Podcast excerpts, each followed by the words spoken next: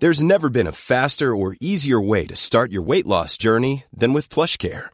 PlushCare accepts most insurance plans and gives you online access to board-certified physicians who can prescribe FDA-approved weight loss medications like Wigovi and Zepbound for those who qualify.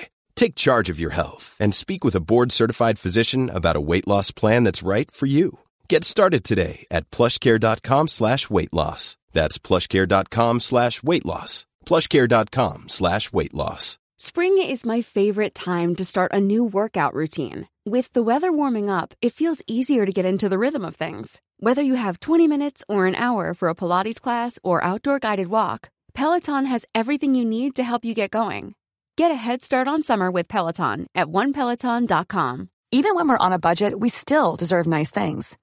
Quince is a place to scoop up stunning high-end goods for 50 to 80% less than similar brands. They have buttery soft cashmere sweaters starting at $50, luxurious Italian leather bags, and so much more. Plus, Quince only works with factories that use safe, ethical, and responsible manufacturing. Get the high-end goods you'll love without the high price tag with Quince. Go to quince.com slash style for free shipping and 365-day returns.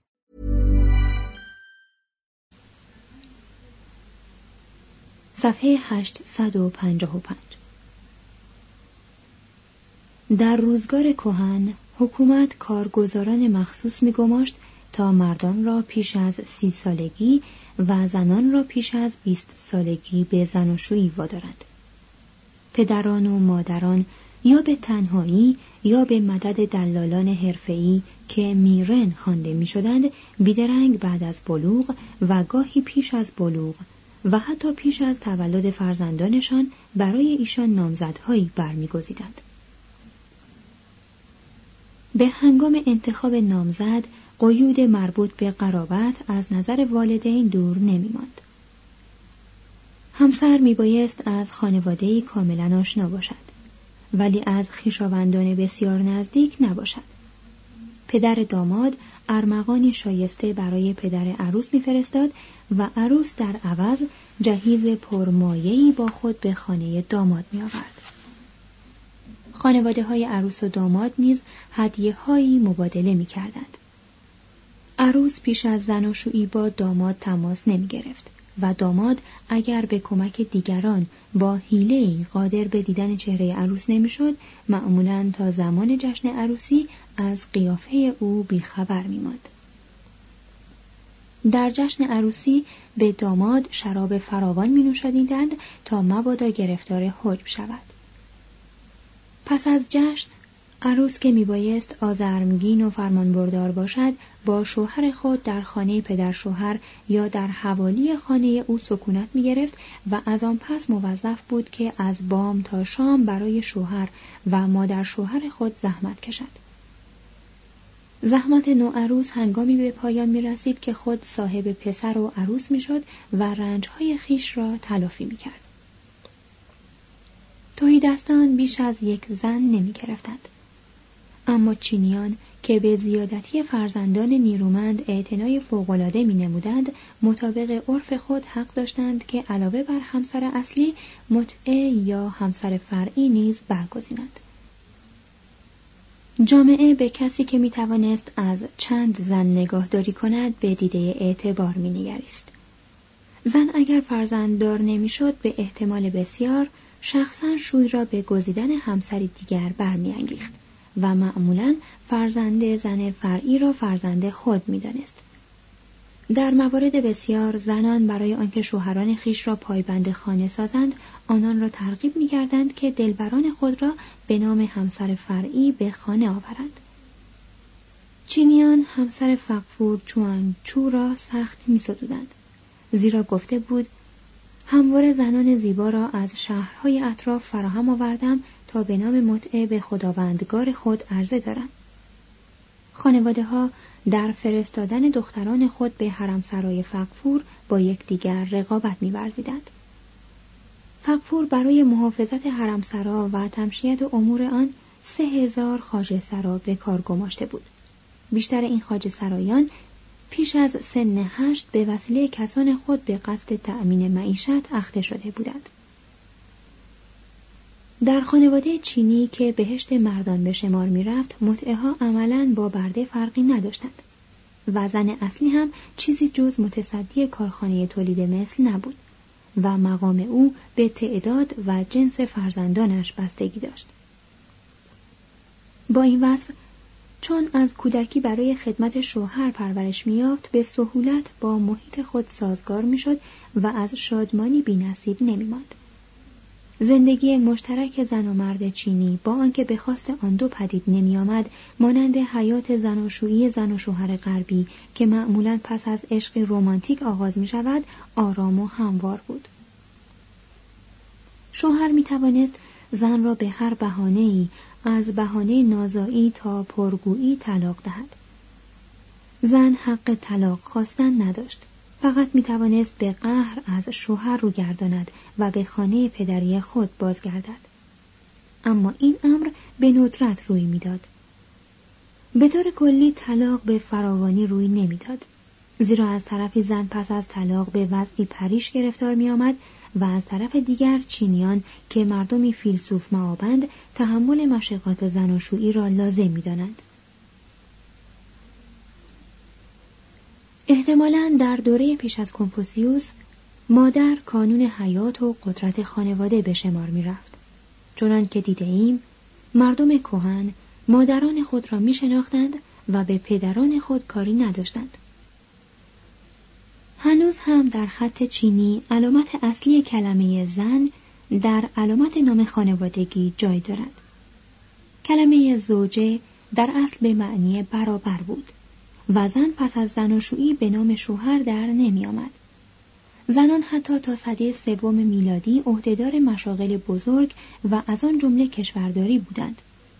ملکه لو که بعدها سرمشقی برای ملکه تزوشی گردید از 195 تا 180 قبل از میلاد با غلبه تمام حکومت کرد.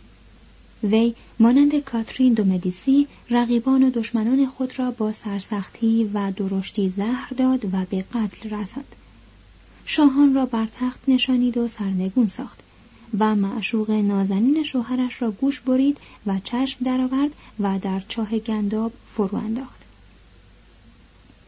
با آنکه در عصر دودمان منچو از هر ده هزار چینی شاید فقط یک تن خواندن و نوشتن می‌دانست در روزگار قدیم زنان طبقات بالا با فرهنگ بودند و بسیاری از آنان شعر می سرودند. پس از مرگ مورخ پانکو حدود صد میلادی خواهر او پانچاو که زنی فاضل بود کتاب تاریخ برادر را به پایان رسانید و نزد فقفور منزلت بسیار یافت. می توان گفت که استقرار حکومت ملوکات توایفی در چین سبب تنزل مقام سیاسی و مقام اقتصادی زنان شد و پدران را کانون پایدار خانواده ها گردانید. معمولا همه پسران خانواده و همسران و فرزندان آنان در خانه پدر یا سالدارترین مرد خانواده به سر می بردند. دارایی خانواده هرچند که ملک مشترک همه اعضای خانواده بود از هر جهت در اختیار پدر یا سالدارترین مرد خانواده قرار داشت در زمان کنفوسیوس پدران از قدرتی تقریبا مطلق برخوردار بودند و می توانستند همسران و کودکان خود را به عنوان برده بفروشند اما این کار جز در مواردی که احتیاج خانواده به نهایت می رسید اتفاق نمی افتاد. همچنین پدران حق کشتن فرزندان خود را داشتند و در این مورد فقط آرای عمومی بازدار پدران بود. پدر هر خانواده به تنهایی غذا می‌خورد و به ندرت زن و فرزندان را به سفره خود می‌خواند. پس از مرگ او ازدواج مجدد همسرش پسندیده نمی نمود. در قدیم رسم چنین بود که شوهر مردگان برای اثبات وفاداری خود نسبت به شوهران مرده دست به خودکشی زنند. این گونه خودکشی ها حتی تا پایان سده 19 هم روی می‌داد. شوهر با همسر خود و هر کس دیگر با ادب رفتار می‌کرد. ولی از همسر سخت فاصله می گرفت و باطنا زن و کودکان را هم پایه خود نمی‌دانست. زنان در بخشی معین از خانه میزیستند و کمتر با مردان محشور می شدند. اگر از همنشینی مردان با زنان روسپی چشم پوشیم حیات اجتماعی چینیان به طور دربست حیاتی مردانه بود شوهر همسر خود را فقط به عنوان مادر بچه ها مورد توجه قرار می‌داد و به فرمانبرداری و پرکاری و بسیارزایی زن و نه زیبایی و فرهیختگی او ارج می نهاد. بانوی ادیب پان هوپان در رساله مشهور با فروتنی درباره مقام زنان چنین می نویسد. در میان انواع انسان فروترین جایگاه از آن ماست. ما بخش ضعیف بشریت هستیم. پسترین کارها بر عهده ماست و باید باشد. کتاب قوانین مرد و زن به حق و با صحت اعلام می دارد اگر زنی شویی دارد به مراد دل برای سراسر عمر است. و اگر زنی شویی دارد بر خلاف دلخواه نیز برای سراسر عمر است. فو شوان سروده است. چه غمانگیز است زن بودن. در زمین چیزی بدین کمبهایی نیست. پسران بر در تکیه زنند. مانند خدایانی از آسمان افتاده قلبهای آنان به چالش خوانند. چهار اقیانوس و باد و قبار هزار فرسنگ را وقتی که دختری به دنیا می آید کسی شاد نشود. خانواده بر او وقعی ننهد. چون بباراید در خلوت ماند. ترسان که دیدگانش بر روی مردی افتد هیچ کس زاری نکند چون او خانه خود را ترک گوید. مانند ابرها که پس از باران به ناگهان دور شوند. سر فرود آورد و خود را آراسته کند. دندانهایش لبهای سرخش را فرو فشارد. بارهای بیشمار از سر تعظیم خم شود و زانو زند.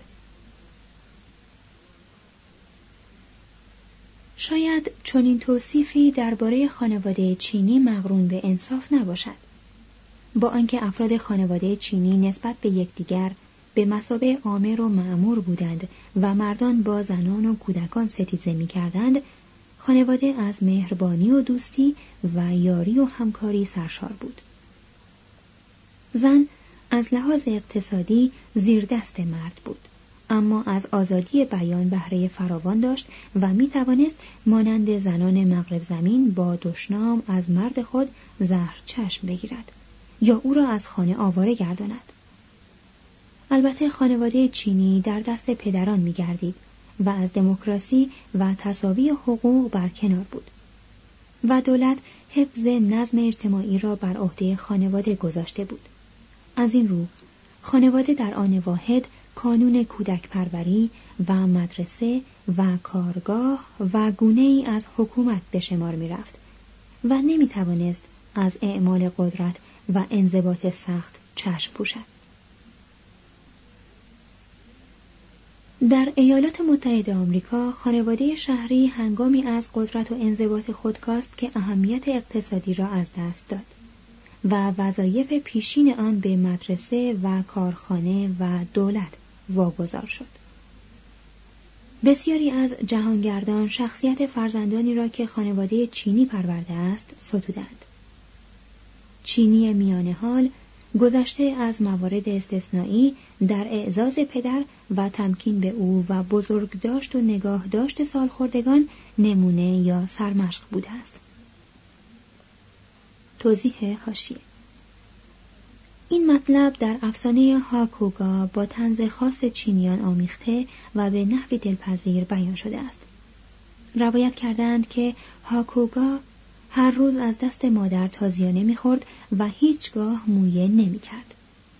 روزی به هنگام تازیانه خوردن زاری کرده سبب را از او پرسیدند پاسخ داد که چون مادرش فرتود شده و دیگر قادر به نواختن ضربتهای شدید نیست بر حال او گریسته است ادامه متن وی مقررات توانفرسای کتاب آدابنامه یا لی چی را با شکیبایی میپذیرفت و عمل می‌کرد و همه وجوه حیات خود را با تشریفات خشک آن هم نوا می ساخت و بر ادب و متانتی که برای مردمان متعارف مغرب زمین قابل فهم نیست دست میافت. از این رو در چین به باربرانی برمیخوریم که بار سرگین بردوش دارند ولی از بازرگانان بیگانه که به آنان تریاک میفروشند ترند و عزت نفس بیشتری دارند. چینی کهن هنر سازش را به خوبی آموخته بود و همواره اثر بزرگواری در حفظ آبروی دشمنان شکست خورده خود میکوشید. گاه به گاه سخت زبان پیوسته پرگو غالبا ناپاکیزه و بسا اوقات مست بود و به قمار کردن و شکم انباشتن و دستبرد اندک زدن و با ادب دروغ گفتن رغبت داشت. توضیح هاشیه در بسیاری از شهرها قماربازان ولگرد در کنار راهها با وسایل قمار چشم به راه همبازیان خود بودند. ادامه متن. بودپرستانه رب نوع ثروت را میپرستید و مانند آمریکاییان داستانی گرسنه زر بود گاهی به بیرحمی و توحش میل می‌کرد و بر اثر بیعدالتی های مکرر دست Hey, I'm Ryan Reynolds. At Mint Mobile, we like to do the opposite of what Big Wireless does. They charge you a lot, we charge you a little. So naturally, when they announced they'd be raising their prices due to inflation, we decided to deflate our prices due to not hating you. That's right. We're cutting the price of Mint Unlimited from $30 a month to just $15 a month. Give it a try at mintmobile.com slash switch. $45 upfront for three months plus taxes and fees. Promote for new customers for limited time. Unlimited more than 40 gigabytes per month. Slows. Full terms at mintmobile.com. Wow. Nice. Yeah. What you're hearing are the sounds of people everywhere putting on Bombas socks, underwear, and t-shirts made from absurdly soft materials that feel like plush clouds. Yeah, that plush. And the best part? For every item you purchase, Bombas donates another to someone facing homelessness. Bombas. Big comfort for everyone. Go to bombas.com slash ACAST and use code ACAST for 20% off your first purchase. That's bombas.com slash ACAST. Code ACAST. به قارت و کشدار همگانی می‌زد. اما در هر حال به صلح رغبت و برای خدمت همسایگان آمادگی داشت و بزهکاران و جنگاوران را خار می انگاشت. به صرف جویی می و سخت کار می کرد و از کار لذت می برد. در زندگانی ساده و بی ادعا و در امور مالی و بازرگانی نسبتا درست کار بود. در زیر تازیانه شقاوت خاموشی و شکیبایی پیش می گرفت. خوشبختی و شوربختی را خردمندانه مورد تحقیر قرار می‌داد. با تسلیم و رضا بار درد و دغدغه را بر دوش می‌کشید و با کسانی که در مقابل مصائب ناله سر می‌دادند همدردی نمینمود به هنگام مرگ عزیزان دیر زمانی به سوگ می نشست و هنگامی که خود را از قبول مرگ ناگزیر می‌دید با آرامشی فیلسوفانه به پیشباز آن می‌رفت. به همان اندازه که نسبت به درد حساس نبود نسبت به زیبایی حساس بود. شهرها را با رنگهای درخشان میآراست و زندگی خود را با هنری پخته دلپذیر میگردانید. اگر بخواهیم به فهم جوهر این تمدن نائلاییم باید لحظه ای هرج و مرج و بینوایی پرمرارتی را که زاده ضعف داخلی جامعه و آمدن ماشین و سلاح اروپایی به آن سرزمین است فراموش کنیم و اعتنای چین را در عصر چو، مینگ هوانگ، هویت سونگ یا کانگ شی در نظر آوریم. زیرا بیگمان در آن روزگاران پرآرامش است که جمال پرستی رواج داشت و چینیان والاترین تمدن آسیا بلکه جهان را پدید آوردند.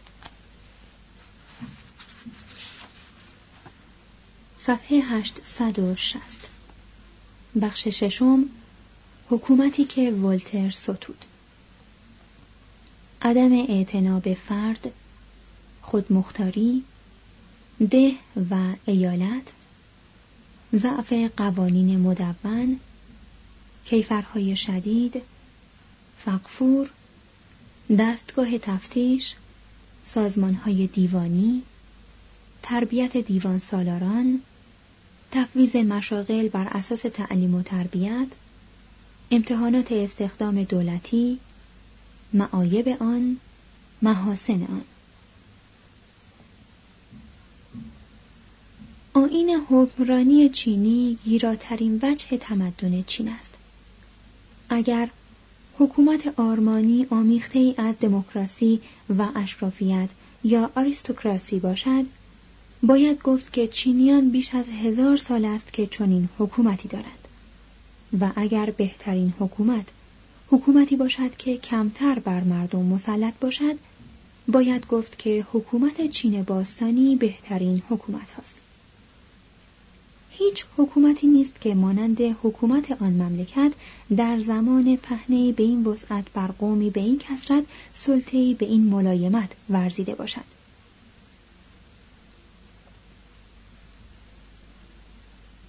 در چین به فردگرایی یا آزادی فردی توجهی مبذول نمی‌شد. فرد به خودی خود اهمیتی نداشت بلکه جزوی از یک کل به شمار می رفت. فرد در وهله اول به عنوان عضو خانواده یکی از حلقه های زنجیری بود که گذشتگان را به آیندگان پیوند می‌داد. قانون و عرف هر فرد را مسئول کارهای سایر اعضای خانواده او می‌دانست چنانکه همه خانواده نیز مسئول اعمال او محسوب می‌شد. فرد در وهله دوم معمولا به انجمنی مخفی وابسته بود و به یکی از اصناف تعلق داشت و البته این بستگی ها از حقوق و اختیارات فردی او میکاستند. شبکه رسوم کهن نیز او را مقید می ساخت و اگر جدا اخلاق یا سنت های دیگر جامعه را پایمال می کرد مورد نفرت مردم قرار می گرفت. چین به برکت این سازمان های اجتماعی که خود به خود از نیازها و همکاری اختیاری مردم برخواستند توانست علا رقم ضعف قانون و دولت نظم و ثبات خود را محفوظ بدارد. چینیان در داخل چارچوب این سازمان اجتماعی خود به خودی از حیث سیاسی و اقتصادی آزاد بودند. دوری شهرها از یکدیگر و از پایتخت امپراتوری وجود کوهها و بیابانها و رودهای بیپل و غیر قابل کشتیرانی نبودن وسایل حمل و نقل و ارتباط سریع و عدم امکان نگاهداری سپاه عظیمی که اراده دولت مرکزی را بر 400 میلیون انسان تحمیل کند عواملی بودند که دولت را از تحمل خودمختاری هر ناحیه ناگزیر می‌گردانیدند. توضیح حاشیه عدد 400 میلیون که در متن قید شد نمودار جمعیت چین در سلس اول قرن بیستم است. مترجم ادامه متن واحد کوچک اداری ده بود و پیران خانواده ها زیر نظر کت خدایی که از طرف حکومت نامزد می‌شد ده را اداره می کردند. مجموعه از یک شهرک و کثیری ده یک هین یا بخش پدید می آورد. دو یا چند هین که زیر سلطه شهری قرار داشت یک فو یا شهرستان تشکیل می‌داد. از دو یا چند فو یک تاو یا ناحیه و از دو یا چند تاو یک شنگ یا ایالت به وجود می آمد. در چین نزدیک به 1300 هین وجود داشت و تعداد ایالتها در عصر دودمان منچو به 18 می رسید.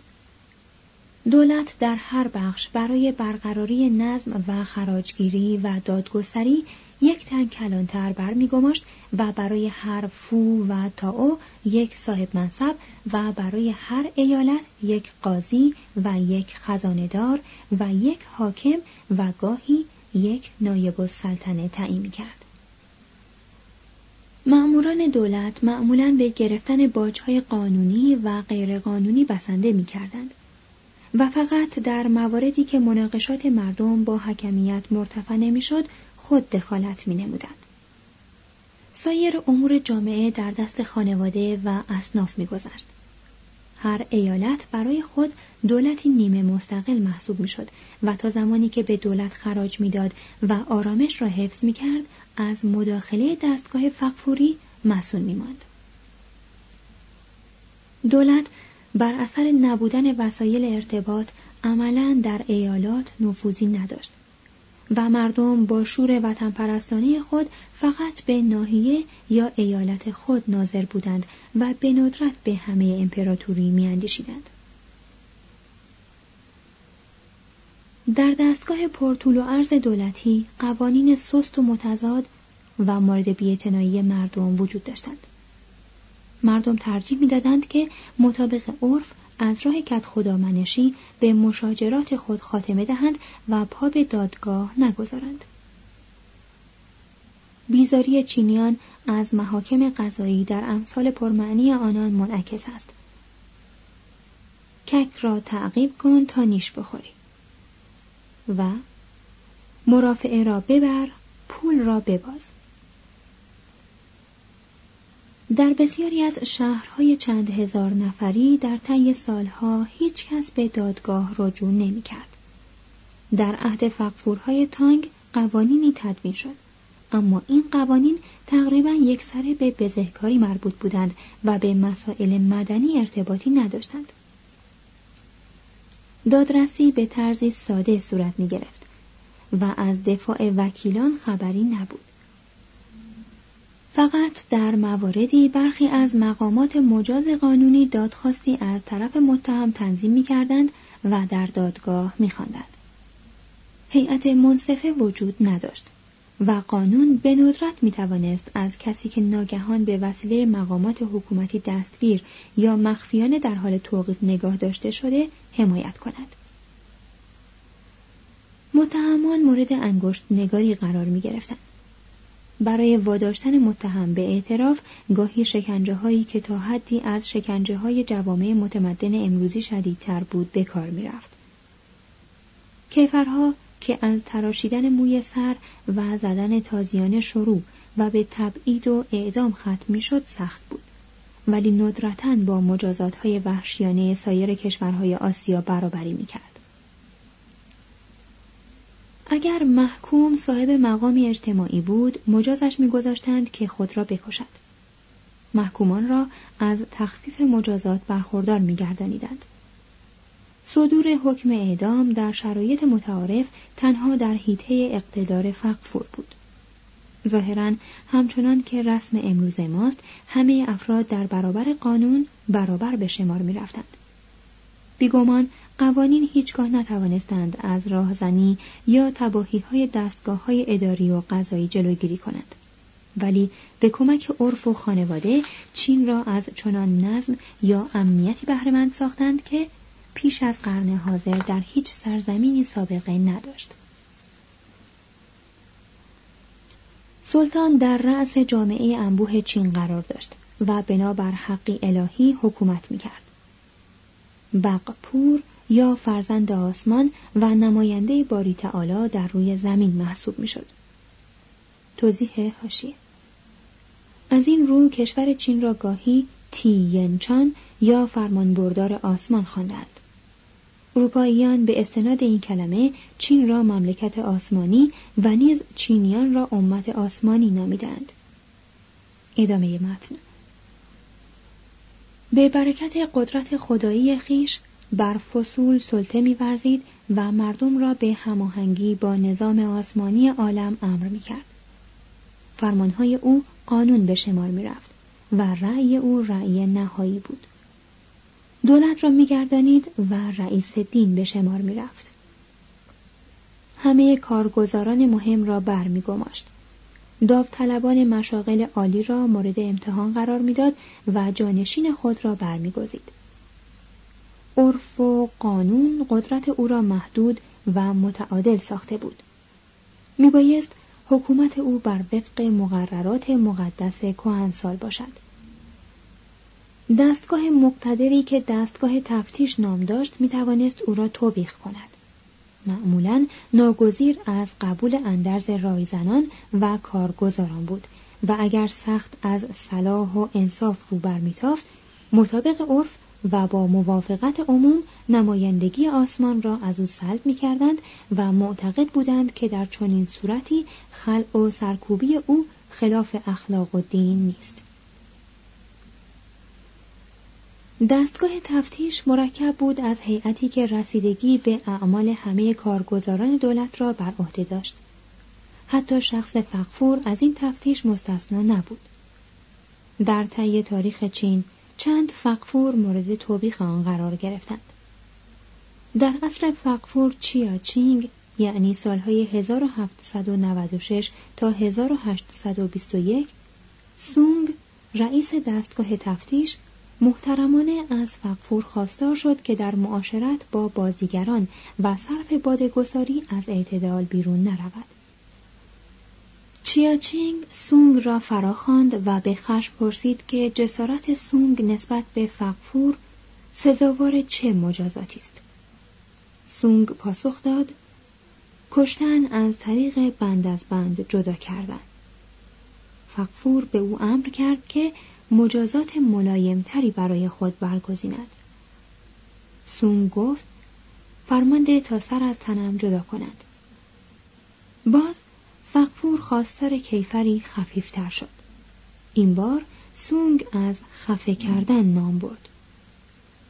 آنگاه فقفور که مجذوب شهامت او شده و خیشاوندی خود را با او به یاد آورده بود حکومت ایالت ایلی را به او داد.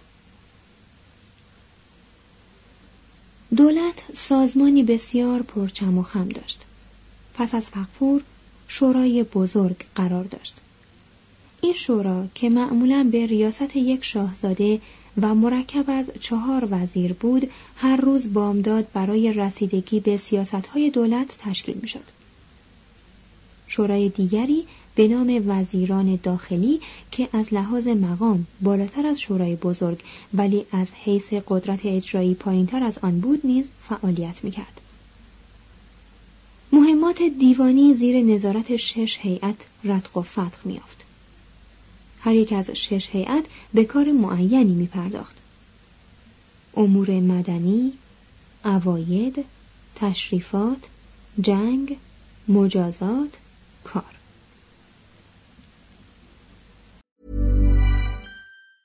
Want to get a chiseled look in the jawline? Sculpt and shape your jawline with added volume from Juvederm Volux XC. Juvederm Volux XC is an injectable gel specifically designed to be robust enough to improve moderate to severe loss of jawline definition. And it is the first and only hyaluronic acid filler approved for the jawline. Add volume to your jawline for a chiseled look with Juvederm Volux XC. For important safety information and to find a licensed specialist, visit juvederm.com.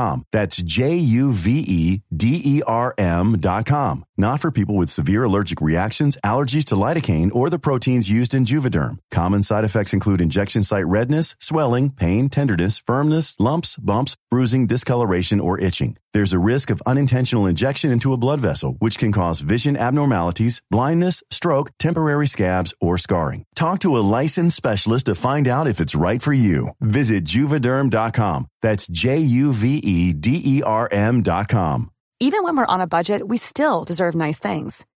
Quince is a place to scoop up stunning high end goods for 50 to 80% less than similar brands.